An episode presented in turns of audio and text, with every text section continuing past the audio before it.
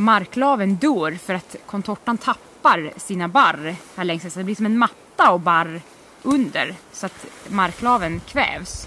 Plus mm. att de är ofta så täta så att solljuset tränger, kommer inte igenom. Sen blir det dessutom som en barriär för renarna just att det är så tätt och att det blir obrukbart för bete så kommer inte renarna igenom. Man kan som inte flytta igenom ett contortaplantage. Det pågår en strid om den svenska skogen. På ena sidan står de som vill avverka den, på andra sidan de som vill bevara den. Båda sidorna hävdar att just de har stöd av forskningen. Aftonbladet har rest till en sameby i norra Sverige för att ta reda på hur människorna där kämpar mot det stora skogsbolaget och varför bevarandet av skogen är så viktig för dem. Vi ska prata om den resan idag. Plus, vad säger egentligen forskningen? Vad säger politikerna? Vad har Greta Thunberg för roll i konflikten? Och hur kan vi använda skogen på bästa sätt för att hindra klimatförändringarna? Välkommen till Aftonbladet Daily.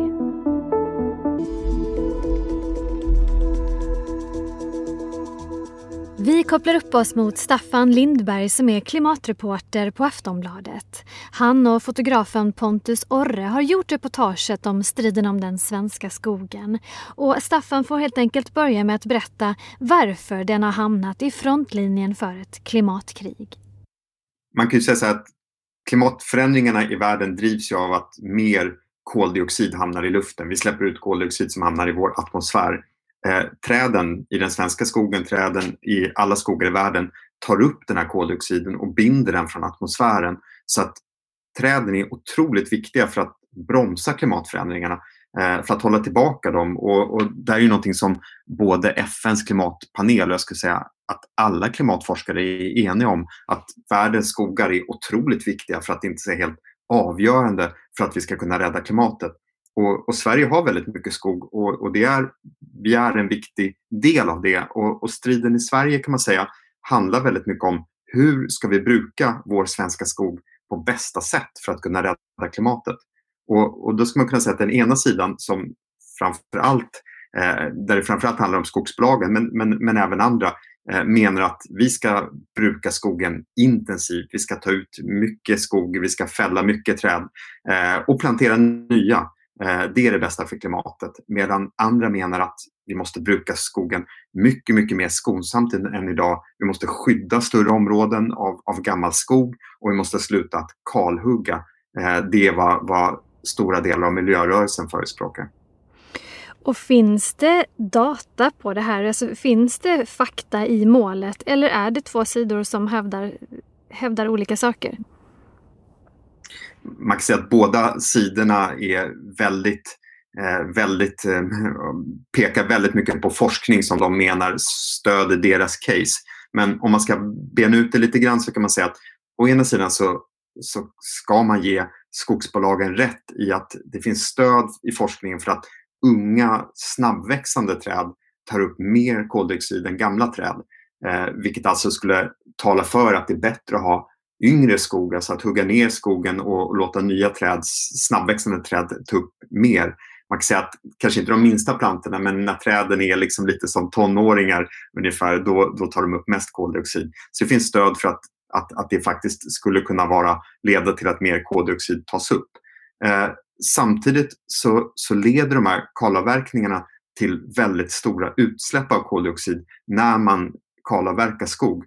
Eh, dels finns det väldigt mycket kol som finns bundet i marken, eh, i, i den svenska marken under träden som ju rivs upp när de här stora skogsmaskinerna kommer in. Eh, och dessutom så kan man säga att en stor del av det vi tar ut från skogen, alltså virket, eh, bränns ganska snart. Det hamnar kanske i pappkartonger som vi får när vi e-handlar och som vi lägger i, i recycling men som eldas upp. Och då hamnar ju den här koldioxiden i atmosfären igen. Eh, så att det, det som den här bevarandefalangen pekar på det är att om man kalavverkar så leder det de första åren till stora utsläpp. Genom att man river upp koldioxid eh, i marken eller kol i marken genom att vi bränner mycket av det vi tar ut. Och att det tar ganska lång tid innan träden som växer upp, som man planterar, har sugit upp den här koldioxiden.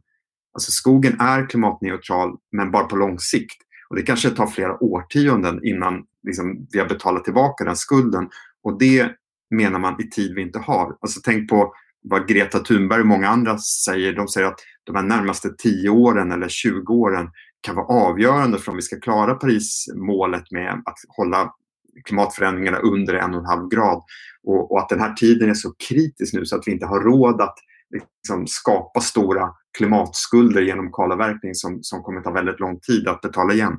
Så att där någonstans eh, liksom går stridslinjen. Båda sidor har liksom stöd i forskningen men, men, eh, men, men man pekar åt olika håll. Och hur kommer biobränsle in i det här? Det pratar man ju också väldigt mycket om. Biobränsle är en otroligt stor stridsfråga och, och det är också en vattendelare som, som klyver jag skulle säga miljörörelsen mitt i tu. Eh, där menar många att vi behöver de här bränslena nu. Vi behöver snabbt fasa ut bensinen i våra bilar och att det finns ingen möjlighet att på så kort tid byta ut alla bilar till elbilar. Det kommer inte ske och då måste vi ha annat bränsle. Vi måste ha förnybart bränsle till varje pris.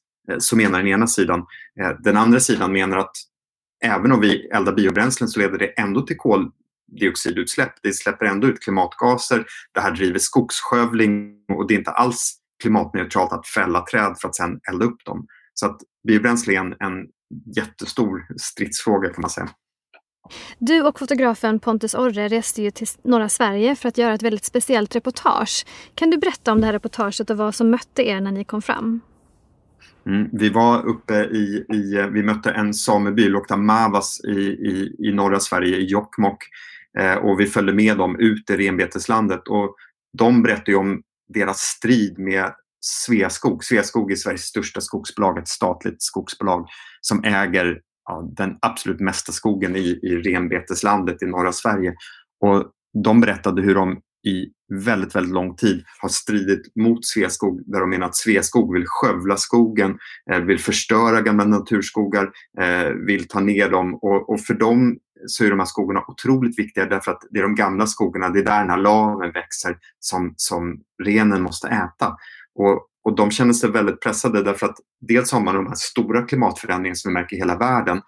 Klimatförändringarna i norra Sverige är mycket, mycket mer märkbara än i södra Sverige. Det är redan två grader varmare där uppe och, och, det gör det mycket svårare med renskötsel från början. Det gör det mycket svårare för renen att komma åt maten som, som ligger, det bildas ishinnor under, under snön som har gjort det väldigt mycket tuffare för renskötseln och, och dessutom då så måste de strida mot skogsbolaget Sveaskog som då vill avverka träden där, där renens nödföda finns som kallas hänglav eh, som renen behöver när den inte kommer åt den här marklaven på grund av klimatförändringarna. Så att de är väldigt pressade. Det pågår en strid mot Sveaskog. Sveaskog ville före jul avverka ett 30-tal, eh, på ett 30-tal håll i deras renbetesland.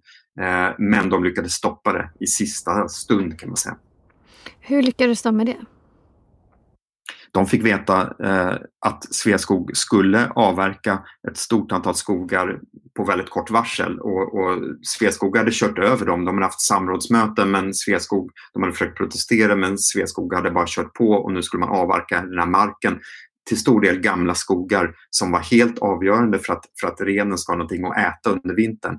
Ehm, de, var, de började driva en, en, kampanj mot det här. De gjorde sig redo att protestera, ställa sig framför skogsmaskinerna. Men parallellt med det här drev de en kampanj i sociala medier. Och det som hände var att den här kampanjen fick väldigt stor spridning. Det här var i november Eh, i fjol eh, och, och det liksom började uppmärksammas av, av bland annat Greta Thunberg, klimataktivisten, som började sprida det här till sina miljontals följare. Och då helt plötsligt sa Sveaskog att vi backar, vi pausar, eh, vi ska börja om dialogen. Så att man kan säga att samernas mångåriga protester hade aldrig hörsammats men när Greta Thunberg reagerade då hände någonting. Och hur ser de på framtiden? Är det här fortfarande ett hot som står över dem då med avverkningen? Eller är det undanröjt? De känner sig väldigt hotade fortfarande. Eh, de räknar med att den här kampen kommer att fortsätta. Och just för att det är så tufft som det är, just för att klimatförändringarna driver på och har gjort hela rennäringen så pressad, det gör det så svårt att, att bedriva den här rennäringen så, så är de här sista naturskogarna där det växer mycket såna hänglav på träden. Det är så viktigt och vi kan resa genom norra Sverige och tycka att det är skog, skog, skog. Det finns hur mycket mark som helst. Men det är inte så därför att dels de här samebyarna, de har ett ganska tunna band av, av mark som de kan använda eh, för sina renar och där är det bara på ett fåtal platser som, som de här eh, maten för renen finns och avverkas den då, då blir det väldigt, väldigt svårt att, att bedriva renskötsel. Så att de ser det här som en man säger, nästan existentialistisk strid, alltså en strid för att om det överhuvudtaget ska gå att, att fortsätta den här flertusenåriga traditionen som, som har funnits att bedriva renskötsel i norra Sverige. Och, och, vem har lagen på sin sida då? Hur, hur ser skogspolitiken ut eh, i Sverige? Vad säger politikerna? Politikerna säger att, att Sveaskog har ett ägardirektiv som man säger. Då. Sveaskog ägs av alla oss svenskar Eh, och man har ett ägardirektiv från politikerna att å ena sidan ta ut råvara, att råvara som industrin behöver, råvara som är bra för klimatet, eh, men att samtidigt eh, göra det möjligt att, att driva renskötsel, att ha samråd, att ta in synpunkter, att väga intressen mot varandra. Det, det är vad de är skyldiga att göra. Mm. Du som är klimatreporter och som har koll på, på forskning eh, som kommer. Hur kan vi använda skogen på bästa sätt för att hindra klimatförändringar? Finns det ens den, den, den kunskapen? Det gör det absolut. Skogen är otroligt bra för att, för att motverka klimatförändringarna och, och det bästa sättet är, eh, skulle jag säga, att, att använda det vi tar ut från skogen på ett, på ett klokt sätt. Använda det till, till använda trä till till exempel att, att bygga hus eller att använda det på ett sådant sätt att, att det lagras länge. Och tänk att, att man tar trädet och, och, och bygger av det till exempel, då blir ju kolet som finns i trädet kvar för väldigt, väldigt lång tid samtidigt som nya träd växer upp och suger åt sig ännu mer koldioxid. Så att, att använda det vi tar ut från skogen på ett klokt sätt och samtidigt skydda våra skogar, skydda den biologiska mångfalden i skogarna, göra skogarna motståndskraftiga mot klimatförändringarna. Det, det är det viktigaste man kan göra. Tack Staffan Lindberg. Tack. Sist här hörde vi Staffan Lindberg som är klimatreporter på Aftonbladet. Hans och Pontus Orres reportage om skogsstriden finns att läsa på aftonbladet.se. Jag heter Olivia Svensson och du har lyssnat på Aftonbladet Daily. På återhörande, hej då.